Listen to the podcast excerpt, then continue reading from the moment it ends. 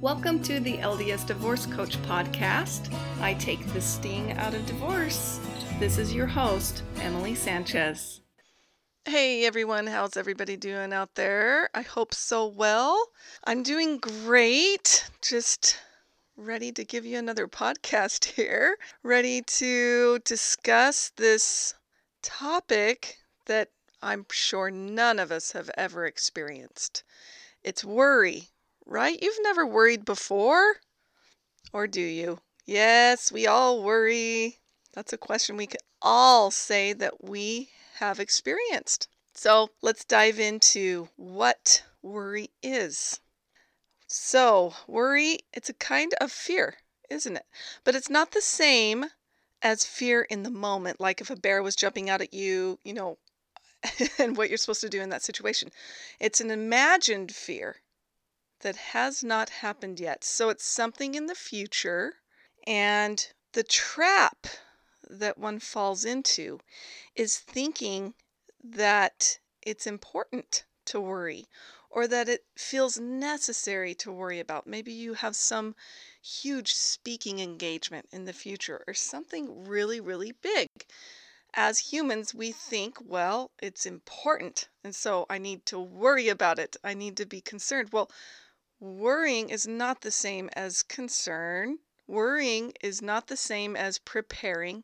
Worrying has no resourcefulness at all. So what do we worry about? Well, usually we think into the future, you know, of what is coming that we need to worry about. But people even worry about the past. Now that will get you somewhere, right? But what I'm talking today mostly is worrying about things in the future. If you are still stuck on worrying about the past, man, I hope that we can help you with that, and I hope that we can solve that problem. That's a different topic. Some things you look back on, you know, what you're worrying about, and you say, why did I do that? What was that about? Like, that was super ridiculous. Let me give you an example. So I think as mothers, we do this a lot. My husband takes a lot of trips. I can't always go with him. He is on the go always. This last trip he took was to Mexico with 2 of my 4 children. And for some reason, my mind, my natural brain, just dipped into a spiral of worrying. And I thought and I visualized, because worry comes in visualizations, doesn't it? As we are thinking about these things that aren't even happening, but that could possibly happen in the future. So I started thinking about a car accident. Then I pictured them getting hurt. I think I even pictured them dying at one point. And then I thought, what am I going to do? I'm going to have to sell my house or whatever it was. Like, my mind went into a spiral. It was totally unconscious. I wasn't being mindful. I wasn't being present and realizing what I was doing. And it was almost taking me to a state of tears. And then I realized what I was doing. Now, this is not my typical mindset. I don't just sit and worry. It just came, and I don't know if it's hormones or what, but I just wanted to give you an example of the ridiculousness that is totally human, isn't it? So we worry about our kids. We worry about when they're gone. We worry about our relationships. We worry about all those things. And then some things are really legitimate to worry about: health concerns, money, relationship problems, our kids if they have a big issue. And so there's 2 types of worry. One was explained by Dr. Wayne Dyer. He says one is within the scope of our control of some sort. Okay, and then 2, it's not in our control at all. And for those type, we really need to do that serenity prayer that AA has. You know, God grant me the serenity to change the things that I can change and to let go, of the things that I cannot control. I can't remember the exact serenity prayer, but it's actually a beautiful thing to surrender and let go of things that we just have absolutely no control of. And I would argue that even the things within our scope of control, it is still not necessary, and it's still kind of unresourceful to worry. We can change that worry in those circumstances to let's do what we can, let's do something about it, and that can help us feel better. If we can do something about it and then move on and change that from a worry to more of a concern and a preparation. But you have to be careful even with that. My point is that all worry is just not helpful. It's not helpful, and worry is really a trap. Another explanation was irrational anxiety or worry versus rational anxiety. So it's kind of the same thing. The rational anxiety being maybe you have a big game. Maybe, you're an athlete, you have this big game, you're a college basketball player, so you have this a little nervousness before the game, which is completely rational. And then the irrational anxiety is the example that I displayed to you so that you could see that I have frailties and weaknesses just like the next guy, but that is common, and we can fall into those patterns and things. So I just explained the what we worry about. And so why do we worry? And I touched on it just a little bit, but we worry because our lower brains, or sometimes they're called reptilian brains, they will find problems, okay? Our brain is designed to give us the least amount of pain as possible. The brain really wants to find the problem. To do this, it wants to root out all bad possible scenarios. It wants to root out the pain, so it will focus on that so that it won't have to experience pain. So, our brains aren't designed to walk into a room and to automatically see all the things that are in working order and great and clean and positive. No, our brains are designed to walk into a room, see all the trash that's on the ground, the crumbs, the mistakes, the problems, right? And so that's really what it is. It's designed to warn us of the worst case scenario. So we got to give ourselves a break and realize that. I came across a therapist who has a little bit of a YouTube following. His name is Douglas Bloch, and he wrote a book about depression, which is a little bit interesting because he himself went through major, major anxiety and depression. So he has a lot to offer, especially in that realm. But he said some interesting things about worry, and he just said worry is never, ever helpful, going along with what I'm saying. And he says especially with someone with anxiety and depression, because your thoughts can completely spin out of control. You can become consumed. And unfortunately for him, it even led him with these consuming thoughts into those thought patterns of wanting to take his own life. So in that, in kind of reclaiming his mindfulness and his presence, he came up with this strategy that he calls back to the present. And it's very, very simple. It consists of three things. So number one, you've got to notice what's happening. Catch yourself. The number one thing is what everybody says. We got to be aware. We got to be aware when we're doing it. But we've got to really start noticing. If this is a problem, start noticing. And then he says, number two, you have to realize after you've caught yourself that this can't hurt you because it has yet to happen. So, therefore, it's a figment of your imagination. And I really, really like that, because aren't these such mind games? Isn't worry just a mind game? I heard one time that worrying is like praying for all the bad things that you don't want to happen. Yikes. right? So you have to realize this hasn't happened yet. It cannot hurt you. It is a figment of your imagination. You are making it up. It is not real. Step back into reality. And that's what number 3 is.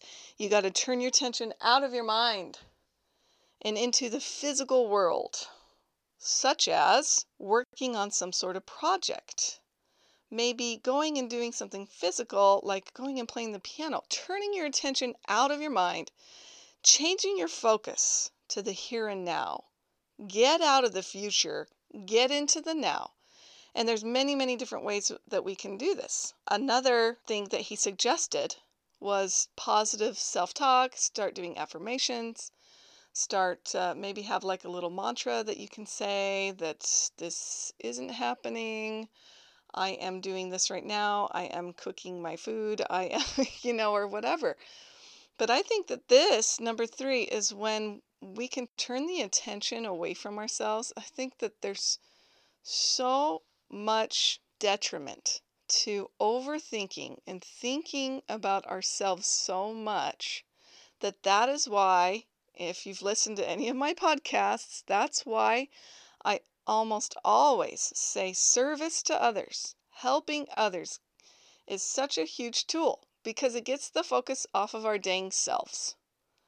Okay, Americans, and I say Americans, I mean there's many other countries too, but us first world countries, we think that we have to always be concerned about ourselves. We think self-help is, we got to get ourselves happy, we got to get ourselves good, and so much of that is just so focused on the self that how can you get better when that's all you're focusing on? Do you see what I'm saying? Anyways, so get ourselves out of our future that doesn't even exist. Change the focus to the here and now, either by doing something physical or by positive self-talk. And I went into this a little bit earlier, that we have to be super careful with worry, because worry, like I said, it's like a prayer of the bad things that you don't want to have happen, but it can actually attract those things in. Because when we're focusing so much on, say, something that we worry, you got to watch out because you could run right into it. For example, so if we get into a relationship, and we are so worried that we are going to do something that might detract this person. We're just having so much fun. We really like this guy, or, whatever the case is. And we just think about it and we get so worried. We start suffocating it. We start over-worrying. We start sharing all of our worries with this person. Let's say you're just newly dating and you just start texting too much, and then you get worried when they don't text you back, and then you text more and more and more, and you suffocate, and then guess what happens? It fails. Your worry just came true. So you have to be very careful, because where your focus goes, energy flows. Natural energy is going to flow towards it. This is the same, if you are totally worried about your business, if you are having to give a presentation, or you're having to work on some project and you're overly worried about it, you can lose your resourcefulness. And you start focusing on, I'm going to bomb it. I'm going to do so bad. This is going to happen. This is going to happen. Guess what? Your focus is going there. You are going to self-sabotage, so you have to be careful. So that's just one of the careful things we have to realize about worrying, and how it is unresourceful and how it never helps us. So I have a couple of my own steps that I want to share with you, that I think we can take what Douglas Bloch said and kind of combine them. It's a little bit similar. Number 1 would be what everyone else says. Okay, we've got to notice it. But how I think that we can notice it, because so much of worry is unconscious. We can actually... Okay, let's say I am going to really put forth an effort to notice my worrying. So day 1, you wake up, you go along your day, you set a little alarm at like 12 or whatever time. And then you say to yourself, did I worry the past hour? let's go through my thoughts a little bit, because we can't always catch it in the moment. If you can catch it in the moment and have kind of more mindfulness and self-awareness, that is awesome. And I'd love for you to do that. But just for this strategy, I think we need to backtrack and think, okay, what was I worrying about? What visualizations came to mind? And if you really want to tackle it, write it down, because you actually might start seeing a pattern of when. So if you can see when you are worrying, maybe it's different times of the day. Maybe it's right after work.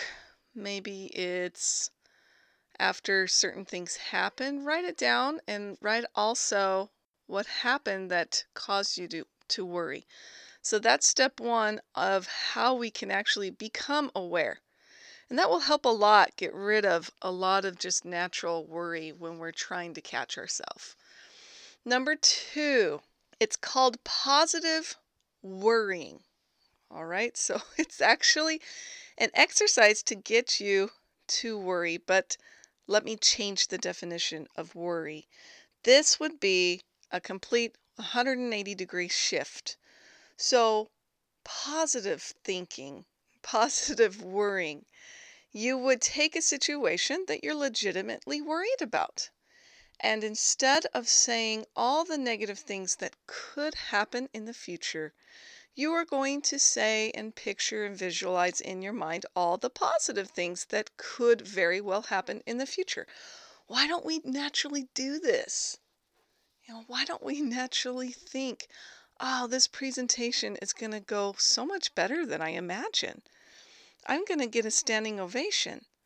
Or my boss is going to love my presentation. Those type of things. Or my teenage son, he may be getting bad grades right now, but I got him this tutor.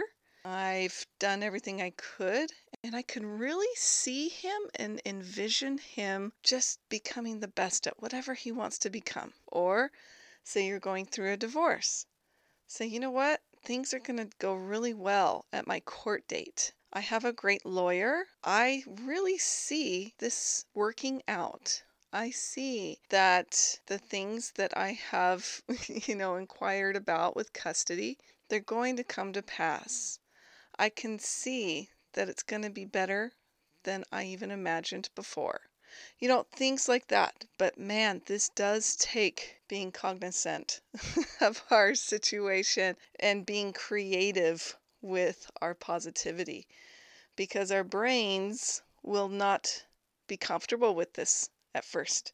And I, third thing going along with this, want to suggest this to be a 7-day challenge. So 7 days of positive worrying. And maybe we can term it something else, but I just think that if you can consider the positive hypothetical instead of all of those negative hypotheticals, can you imagine the possibilities? And then imagine your life after this, once you put it into practice a little bit, that this can become part of who you are, and you can transfer this on to your kids. I tell my clients about this little strategy and teach them a little bit about it and tell them to go to your kids, teach them. Especially in the case where, I work with these people going through divorces. It's a tough time emotionally, and the brain does want to go into those, well, what's going to happen in my future? It's uncertain. And for children, it is uncertain. But as we can teach them, hey, did you know that you don't have to worry? It's okay to have fear and concern. But I have something I can teach you that can help you not to worry so much, that we can turn it into positive and think of all the positive things that could happen. So it's just a flip of that brain, folks, 180-degree shift. And I heard this from Jody Moore. Jody Moore is a popular life coach in the LDS community. And she said, did you know we can go worry-free? Like gluten-free? I liked that. It was just a simple thing that I heard her say. So if you're at a party, you know, and you're gluten-free, people offer you bread. What do you say? I can't have bread. I'm gluten-free. You can do the same thing. Say you're at the same party. People come up to you and say, are you worried about Friday's tests for these kids and, you know, all the pressure that's on them? Say, no, I'm actually worry-free. I've been without worry for a year now. It's great. You should try it. I love it. I love that so much. So how about we do it? So let's take these little strategies and put it into practice and see what happens. Just know, in summary, worrying will get you nowhere. It is unresourceful. It never helps, even if it feels like it's important. Please realize what's going on, be aware, and realize it's a trap. Get yourself out of the trap. Bye. You can say, this cannot hurt me, and realize that it's a figment of your imagination, that you are in the future. Get yourself back to the present by doing something physical, or your affirmations, or my suggestion was the positive worrying for 7 days. Give it a try. Let me know how it goes. Oh my gosh, I would love to hear it. So email me. It is coachemilysanchez@gmail.com. Oh, I would love to hear that. So good luck with this, people. I'm a true believer in not worrying. Wow, it can clear up some mind space and give you some peace and comfort. Okay, make it a wonderful day. Make it whatever you want. And I'll talk to you next time. Bye. Thank you so much for listening today. Come on over and visit me at coachemilysanchez.com. Don't forget to subscribe, and as always, make it a great day.